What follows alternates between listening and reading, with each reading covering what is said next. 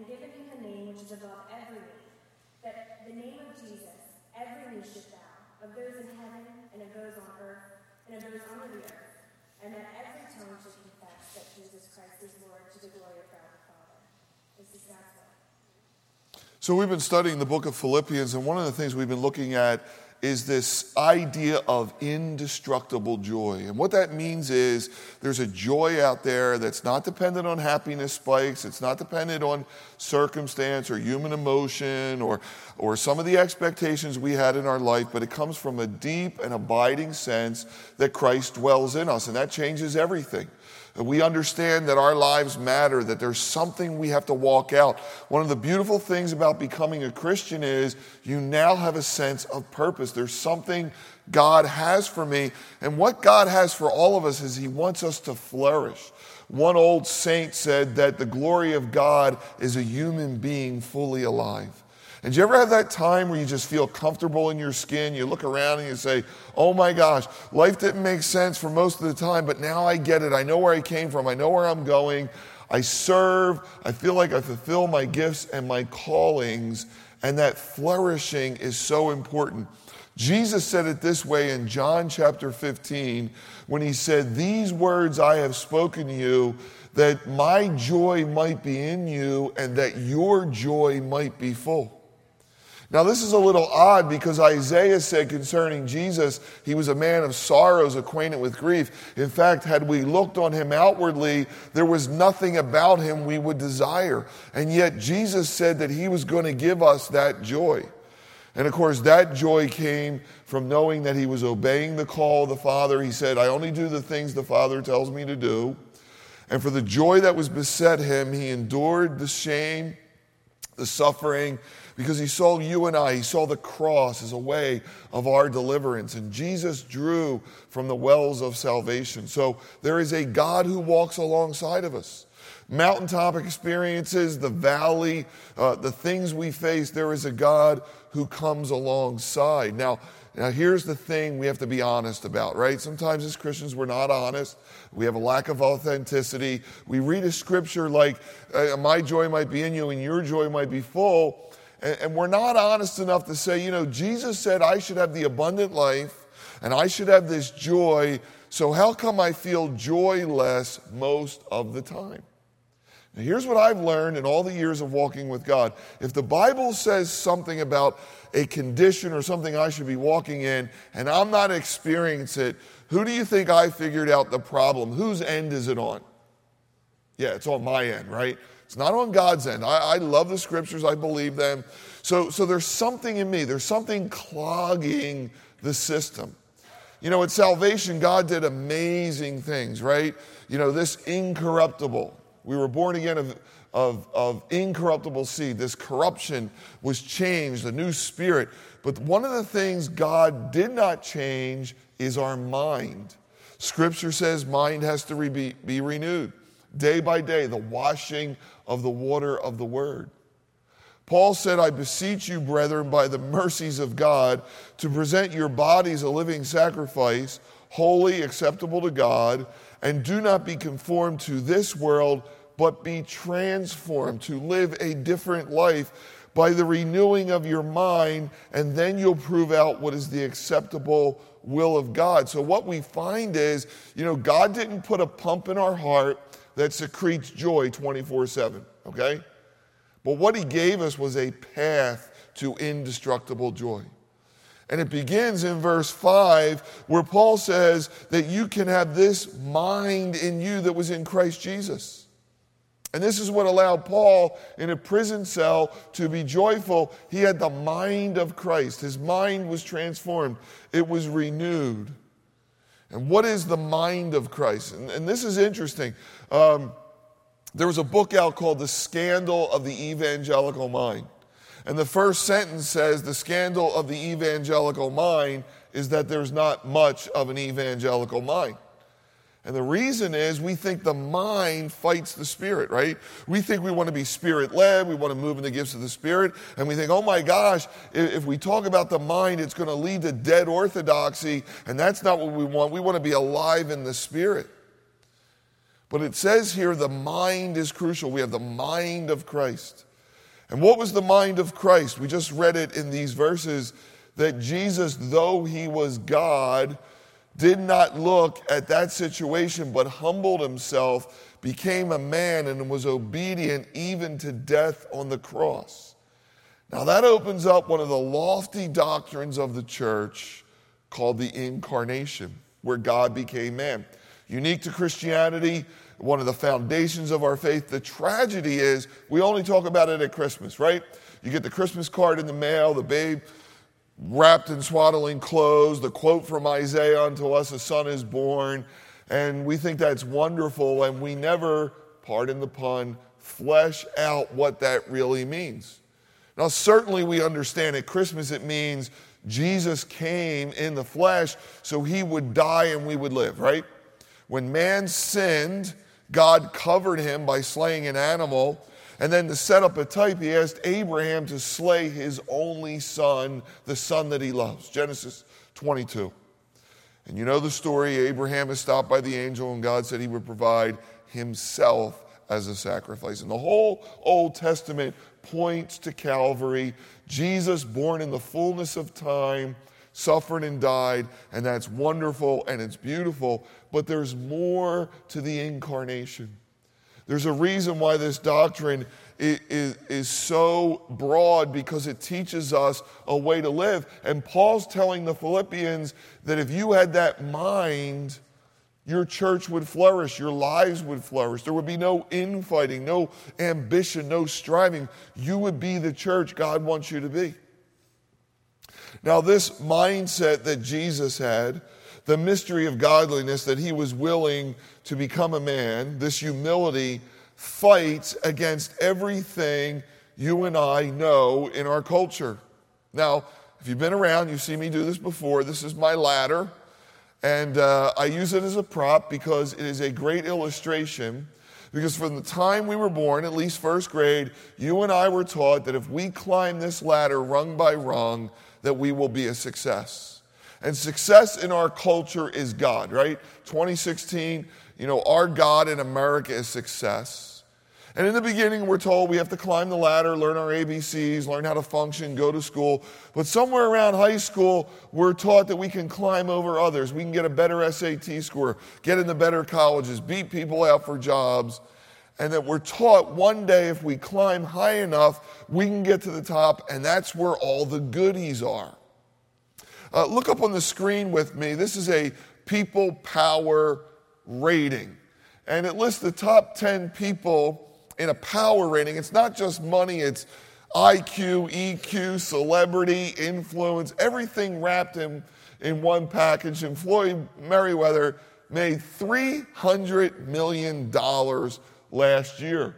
You see people like Katy Perry and Howard Stern, Garth Brooks, Bill Gates, number eight makes 11 billion a year. If Bill Gates drops a dollar on the ground, he doesn't bend up to pick it up because he makes more than that in one second. That's how rich he is.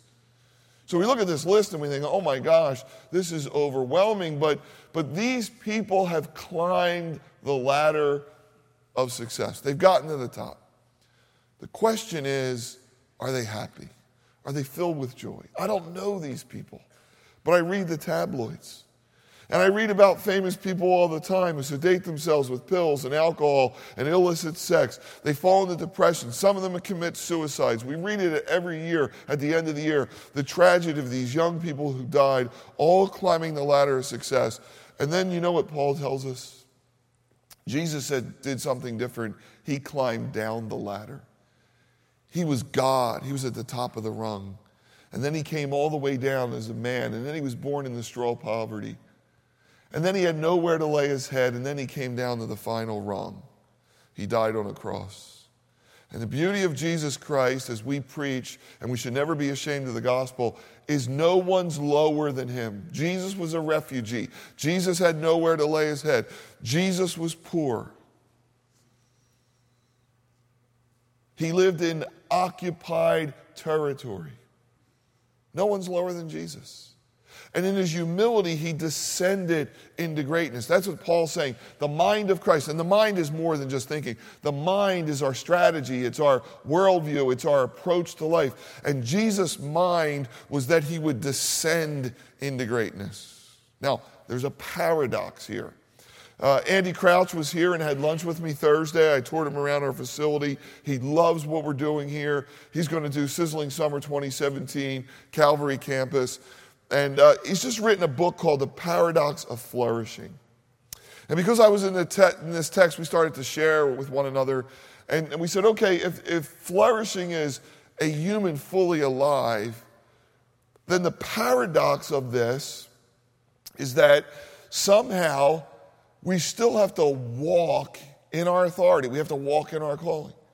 So the idea is that Jesus flourished. No one would argue that, right? He healed, he preached, he taught. Uh, his fame, he's still the greatest human being that ever lived. Paul flourished, three missionary journeys, started churches all around the world. But Jesus, who, who came from heaven to a manger to a cross, how did he descend into greatness? Did he just become a doormat? Did he just relinquish all his rights? No, here's the paradox. The paradox is that Jesus understood authority. Paul understood authority, he understood his calling. Almost every letter opens by him saying, Paul called to be an apostle of Jesus Christ. He talks about spiritual gifts. We should know our gifts, we should move in them. Same thing with Jesus. Jesus taught with great authority, unlike the scribes and the Pharisees, yet he would take a whip of cords and cleanse the temple. He would stand up to Herod go tell that fox. He would pay his taxes the paradox is he would wash his disciples' feet, take children upon his lap. So Andy Crouch argues that we as Christians need to be strong and weak. Strong in what we believe, bold in the gospel, strong in what God's called us to do, but weak in our approach. Andy calls it downward mobility.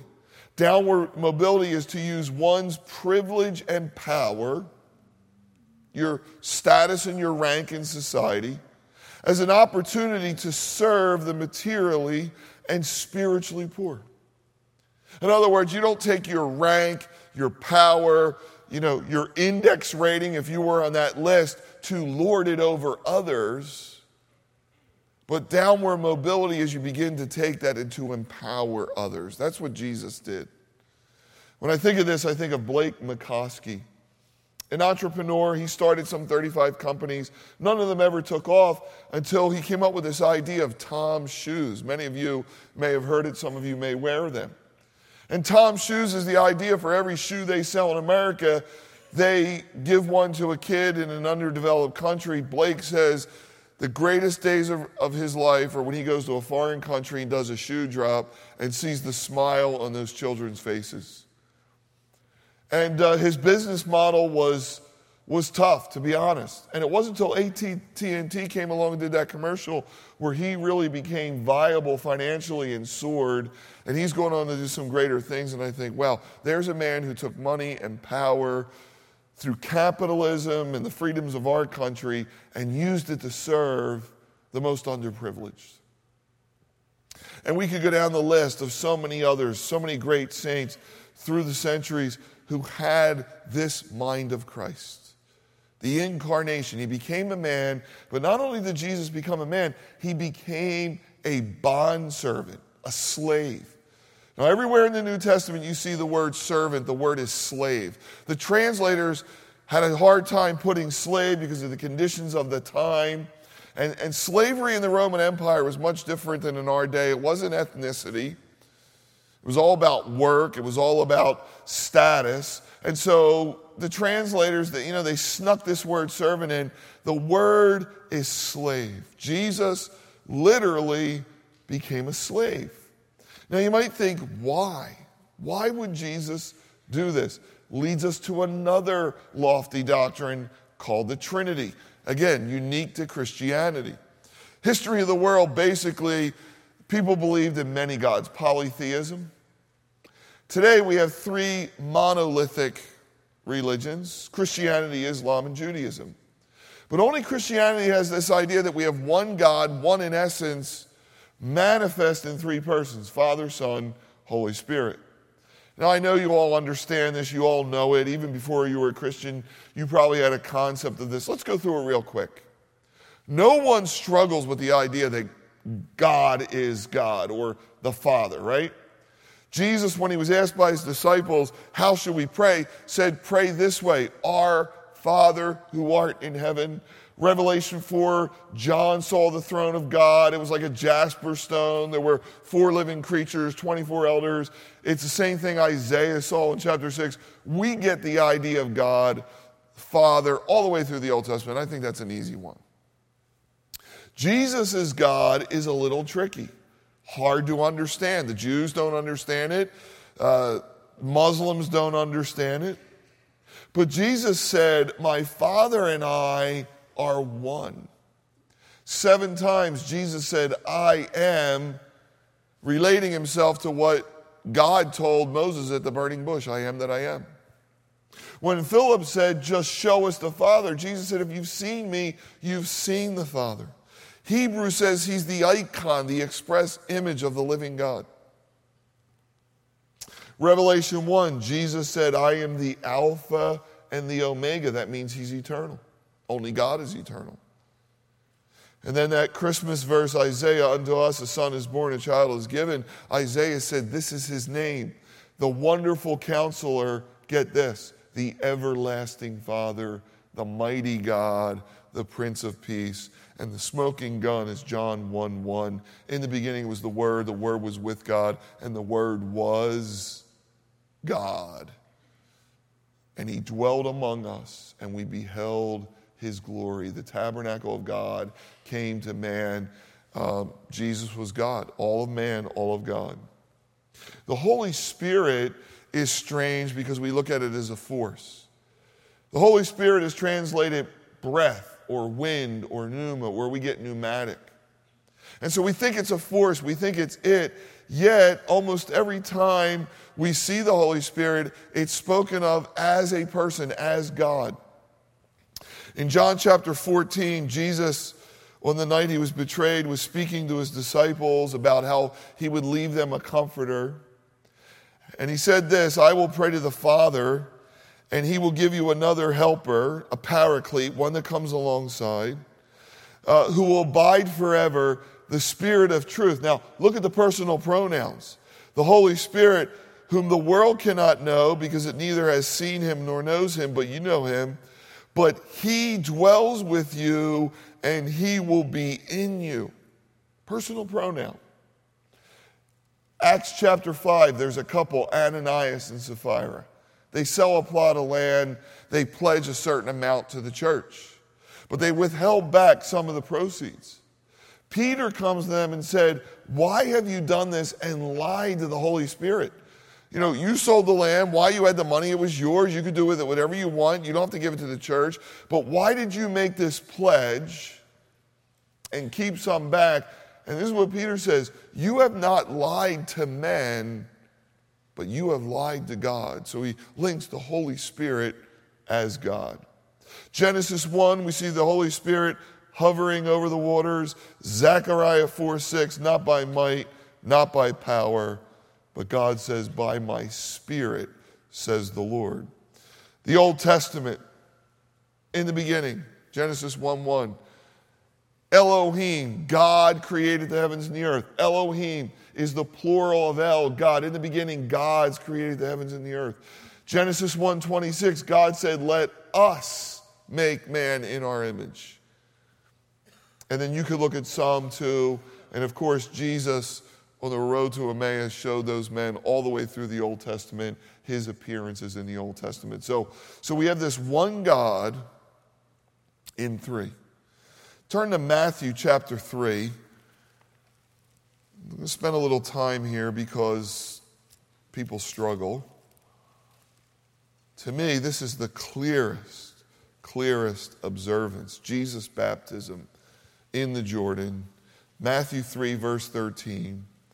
It says, Then Jesus came from Galilee to John at the Jordan to be baptized by him. And John tried to prevent him, saying, I need to be baptized by you, and you're coming to me. But Jesus answered and said to him, Permit this for now, for thus it will fulfill all righteousness.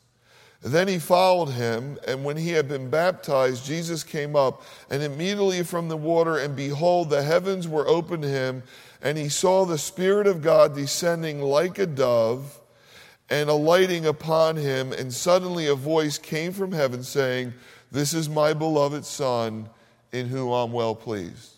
The Father in heaven is speaking, the Holy Spirit is descending, and Jesus the Son is in the water. I can't give you a clear picture of the Trinity, the Godhead, the oneness of it. Now, if you're out there saying, Pastor Bob, that sounds great, I really struggle with this, that's okay. There's a theological term for that. It's called the incomprehensibility of God. And what that means is God has given us enough revelation to understand who He is, but we'll never know everything about Him, even for the ages to come. He's God. And these people who put acronyms together and theories and formulas and theological jargon because they figured out God, you know, listen, we only know so much. We only know enough to get by. God is vast, we are finite. He's the creator, we're the creation. And we'll always be limited in some point of our understanding who He is. And yet, there's those who would question the Trinity. And the millennial generation, they're full of questions. That's okay. You know, you can question whether Jesus was a Republican. You can question certain things about what you see, politics, Christianity, all those things. But we can't question the Trinity. We don't question the, the virgin birth. We don't question is Jesus coming again. Those doctrines have been given to us and have been alive for 2,000 years. You go in the math class, you don't prove algebra all over again, it's already been proven. So the Trinity is there. Now, we have limited descriptions of it. Some people say it's like an egg. You have the shell, the yolk, the white. Well, that's limited because you do have three and you somehow have one. But the Trinity is greater than that. The Trinity is when you have one, you have all three. See, when you look at Jesus, you're looking at the entire Godhead. Whereas if I have the yolk, I don't have the shell and the white. Same with water water, gas, and ice, three different, but I don't have the uniqueness of all three at one time. The closest we get is a human being. You and I are spirit, soul, and body. And the Bible says we are so intricately created that it's like joint and marrow, spirit and soul. You can't divide it. If you take the spirit out of the body, you die. We're so joined together. Now, here's the payoff without the Trinity and without the incarnation, without Jesus in all humility becoming God, mankind would have never known what true love was. And when we talk about love, it's many things, right? I love tacos, I love my wife, I love the Phillies, you know, I love God, you know, it all runs together. But what is true love? True love is found in the Trinity. You see, most of the gods who ever existed were capricious and fickle. They never intervene with man. Even in the world's monotheistic religions, you never know where you stand with the gods. Muslims don't know if they're going to heaven or not. But in Christianity, we have the perfect demonstration of love. And we find it in Jesus' high priestly prayer, where in John chapter 17, he said, I do not pray for these alone, his disciples, but also for those who will believe in me through their word. That's you and me that they all may be one, as you, Father, are in me and I am in you, that they also may be one in us, that the world may believe that you sent me. And the glory which you gave me, I have given them, that they may be one, just as we are one, I and them, you and me, that they may be perfect in one, that the world might know that you have sent me. Father, I desire they also, to whom you have given me, that where I am, they will be and the glory which you have given me before the foundation of the world. O righteous Father, the world has not seen you. And Jesus goes on and on in this prayer. But you know what he's defining? He's defining the relationship of the Trinity before the world ever existed. perfect oneness, subservient to one another, perfect love. The idea that God created us because he was lonely is blasphemy. There was perfect oneness within the Godhead that we'll never understand. Our minds are too finite to, to conceive it. And yet, if you want to know true love, it's in the Godhead, the love they had for one another. And then take it one step further that love came to us when Jesus, who was all of God, said, I'll be subservient to the Father and I will become man and I will be in the likeness of men. And he hung on a cross and he laid down his life that you and I would live. That is perfect love. And that's why John would write No one has ever seen this kind of love that a man would lay his life down for a friend. And John in 1 John writes over and over again, now this by, by this we know love, that he became the propitiation for us, that when we, you know, we didn't first love him, he loved us. And that's why forever and ever our joy, which is indestructible, comes from the fact that God loves us. We are not abandoned. You see, the, the, the, the, paradox of the Trinity is this. On the cross, God said, My you know, Jesus on the cross said, My God, my God, why have you forsaken me? Jesus experienced on the cross what some people will experience. If you're a Christian, you'll never experience total abandonment. The Father turned away. Why? Because in the day that you sin, you'll surely die. And just as He turned away from Adam and Eve, He turned away from the Son. And you and I will never know abandonment, and we'll always know love. And Jesus said this happened from the foundation of the world. Paul said it is the source of true love and true joy, the oneness of the Trinity. It's where we get this indestructible joy. And this is the mind Christians need to have. This is the way we need to think. This is how we need to approach life. Because if we look at what Jesus has done, if we look at the Trinity, we could say, oh my gosh, this is the way I can approach life. I don't need my rights all the time. I don't need my way. I can descend into greatness. Now, Paul was writing the Philippians, and he said, You'll fulfill my joy by being like minded, by loving one another. He wanted this church to thrive, and he uses the incarnation and the mind of Christ to say, Here's how you guys can succeed. And he goes through a list of what I would call joy killers. I'll spend a couple minutes on this. I used to play Miss Pac Man in college. You know that little thing that goes around eating the dots, right? So there are things in our life that are eating at our joy. Real quick, Paul goes through it. Verse 2, he says, Fulfill my joy by being like minded and having the same love, being of one accord and one mind. Disunity within the church is a terrible thing. But when there's unity, incredible things happen. And I think we have a high level of unity here. We don't all agree. And I know you guys go home and say, I wonder why Pastor Bob does this and why did he make that decision. But generally, I think we're all going in one direction. That's a beautiful thing. Disunity is when, when someone has to be right, they have to have their own way. Paul said in verse 3 there's another joy killer. It's called selfish ambition. Now, ambition scares me to death because it, it can mask itself as passion. Passion is what we're looking for. Selfish ambition, do you ever see someone driven? Now, at times we all work hard, we all work long, we all work in businesses where there's seasons of busyness. But you ever see someone who's driven, where they're always busy, they never turn the clock off? To me, somewhere in there, there's an emptiness. There's something driving them. They're filling some void, some form of acceptance, some insecurity. Paul said, that's a joy stealer. And then he mentions in verse 3 self interest. Oh, I want to lead this ministry because we need this ministry. And then you find out, well, it was for their self interest and it was because they had a need to be needed. Paul said that'll kill you.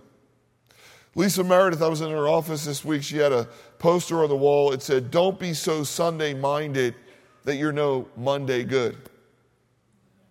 And what that means is for people that do church, don't think it's all about Sunday. Don't think it's all about what we're doing today. Think about the people who have to go to work Monday. How can we empower them? How can we enrich them? How can we serve them and not ourselves? That's the question we always have to be asking. How can I serve somebody else instead of serving myself? Let this mind be in you, the mind of Christ. Jesus became a bond slave. 750 times the Bible talks about a slave. When you said Jesus was Lord, the word kurios in Greek means master.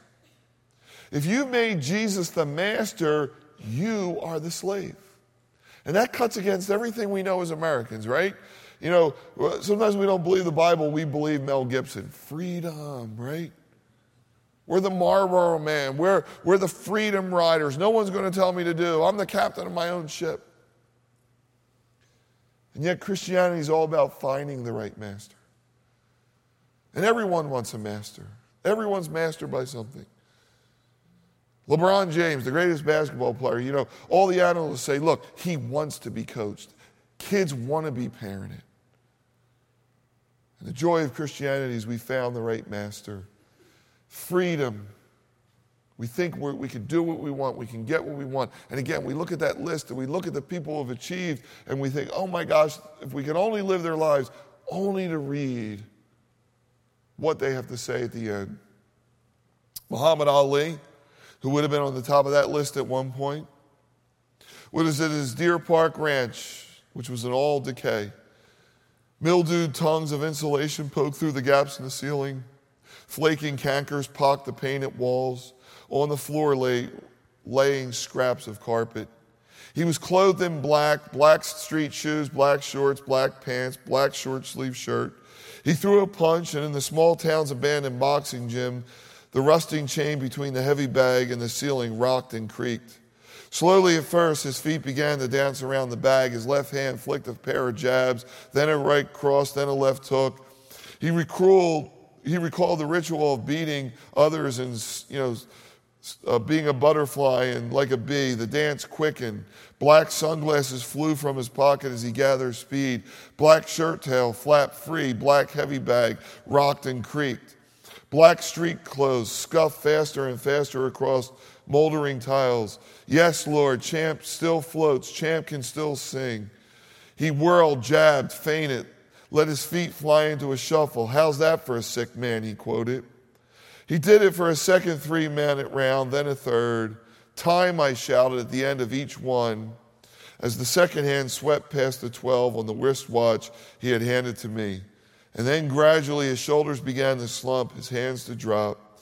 The tap and thud of leather soles and leather gloves began to miss a quarter beat, half beat whole.